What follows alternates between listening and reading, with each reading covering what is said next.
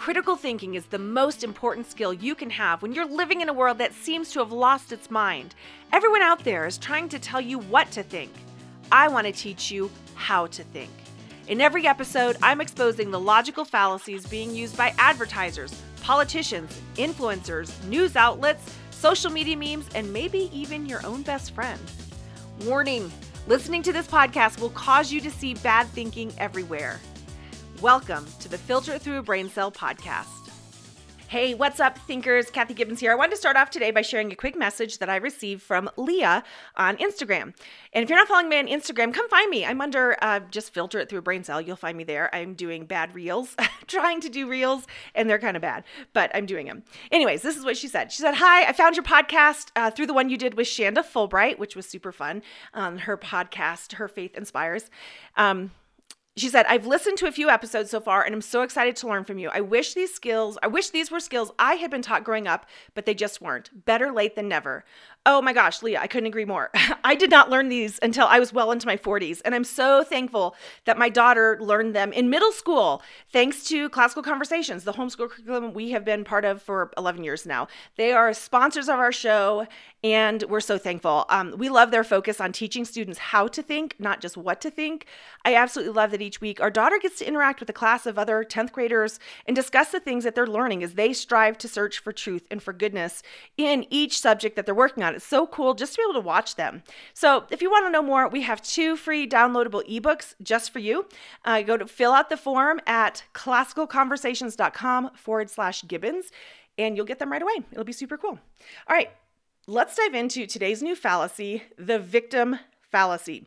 The victim fallacy happens when someone assumes that the cause of what they feel like or perceive to be a mistreatment is due to prejudice like racism or sexism. For instance, here's an example. Let's say Sarah gets a C in her math class. She complains to her friend, Mr. Smith gave me a C in class. He just doesn't like girls and he thinks girls are dumb.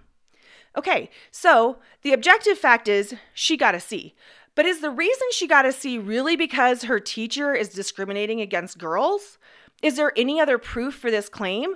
Or could she have gotten a C because she didn't do the work? She didn't study for tests and she was always late for class, right? You've got to stop and think about that. Is there any proof for it? And here, this is the problem with the thinking here is that just because the person feels like they were mistreated, or maybe they really were mistreated, it doesn't mean the person who mistreated them was doing so out of a certain prejudice.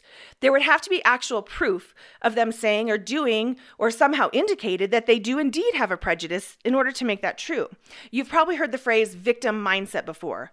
This is a mindset that happens to people when they start to see themselves as constantly being on the receiving end of mistreatment due to a certain prejudice. And they what happens is they begin to see quote unquote see or um, experience that certain that's very specific mistreatment even in places where it doesn't exist um, I've seen this victim fallacy happen with people who are friends of mine, who I love dearly, right? They're uh, black and tend to feel that if they're in an environment with mostly white people, that every look they get is because they're black. For instance, let's say we walk into a restaurant and most of the people in this restaurant are white. If someone turns and looks at them, they'll assume that the only reason that they got that look um, is because they're black and that the person was thinking racist thoughts about them. They don't allow that there could have been some other reason for the person to turn and look. Like maybe they felt a blast of cold air hit them when the door opened and they looked to make sure the door didn't remain open. Who knows, right?